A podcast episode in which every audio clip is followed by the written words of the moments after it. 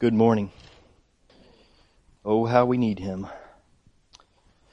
Um, just want to share some thoughts this morning as uh, I've been privileged to do this and uh, thankful to be here this morning. And God is uh, so gracious to me. And um, uh, just a couple weeks ago, I was talking with Dusty. We were talking after the uh, fellowship dinner, and and um, we were we were discussing Hebrews 12, and and I know Kevin had had spoke uh, uh, some about Hebrews 12 last week in his sermon, and and um, but it was after Randy had preached on Romans 6, and as we looked at verse 15, where Paul asked uh, the rhetorical question, "What then shall we? What then shall we sin because we are not under the law but under grace?" And then Paul emphatically states May it never be. I began to think intently on that question. It reminded me of a time when I was young. I would say I was probably 20 years old, and I was riding in the back of the truck with some other guys that I believed to be Christians, and one of them seemed to be quite amused by some sinful behavior. And it seemed strange that he should be laughing about something for which Christ suffered and died. And I, as I examine myself, I'm guilty of the same.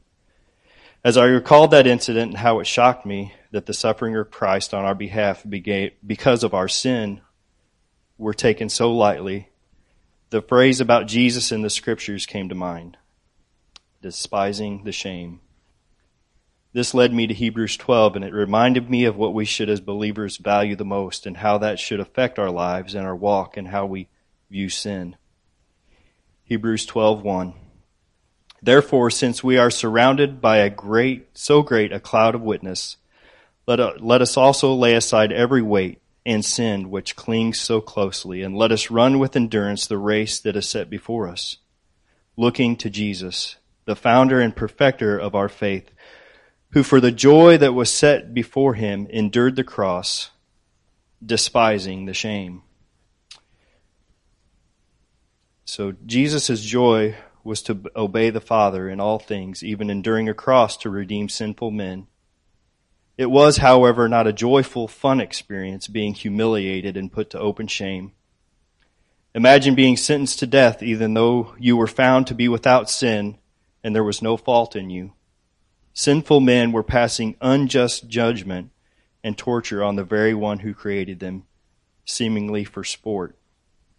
What a terrible injustice to endure this shame a shame that was the just penalty for the sins of another. Yet he willingly laid down his life enduring this shame.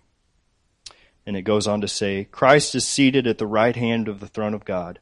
Consider him who endured from sinners such hostility against himself that you may not grow weary or faint hearted in your struggle against sin. In your struggle against sin, you have not yet resisted to the point of shedding blood. The questions arise again what do we value? Do the sufferings of Christ hold an infinite value to us? I certainly hope so. And if so, if so, now what? What do we do? As I consider this passage, I consider the thoughts of uh, John Piper as I read one of his sermon transcripts. He made the statement about Hebrews 12. So the main point of this text is one imperative run. Hebrews 12:1. Everything else supports this. Explains it or gives motivation for it. Run the race set before you. Don't stroll, don't meander, don't wander about aimlessly. Oh, I feel like I do that so many times. Run as in as in a race with a finish line and with everything hanging on it. To this end, verse 1 says, lay aside every encumbrance and sin which so easily entangles us.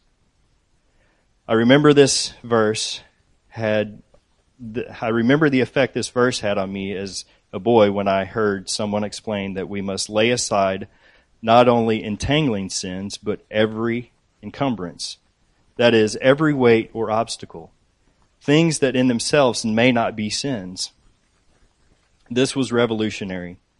What it did, and I hope it does for the same for you, was show me that the fight of faith, the race of the Christian life is not fought well or run well by asking, what's wrong with this or that, but by asking, is it in the way of greater faith and greater love, and greater purity and greater courage and greater humility, and greater patience and greater self control? Not, is it a sin, but does it help me run? Is it in the way? As a boy, I was mightily helped by having my very categories changed in the life in the way I lived my life. I commend it to you young people especially. Don't ask about your music, your movies, your parties, your habits. What's wrong with it? Ask, does it help me run the race? Does it help me run for Jesus? Hebrews 12 run 1 is a command to look at your life. Think hard about what you are doing and get ruthless about what stays and what goes. And that last part, that last part uh, that he said there, where talks about getting ruthless, it reminded me of uh, when I was talking with Emily a couple of weeks ago. We were uh, trying to declutter some stuff in our house, and uh, uh, she said that we needed to get ruthless about throwing stuff away. You know, just be ruthless about it. And I thought, you know what?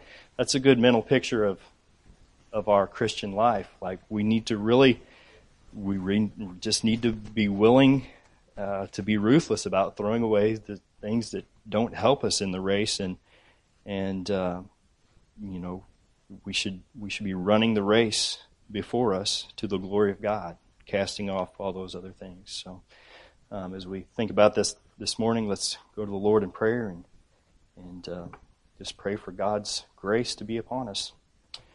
Lord, we thank you again this morning uh, for the word that you give us, the pictures in your word that you uh, have given us, and uh, uh how we, Lord, need your mercy day by day, Lord, uh, to be focused upon living the life, Lord, that you've called us to live, to run the race that's set before us, and not to meander around in this world, God, but to, to live to your glory. Oh God, we just pray, Father, that we simply and truly would learn, God, to sit at your feet, to learn from you, to learn your ways, and to be um, stirred in our hearts, God, uh, to commune, commune deeply with you, God.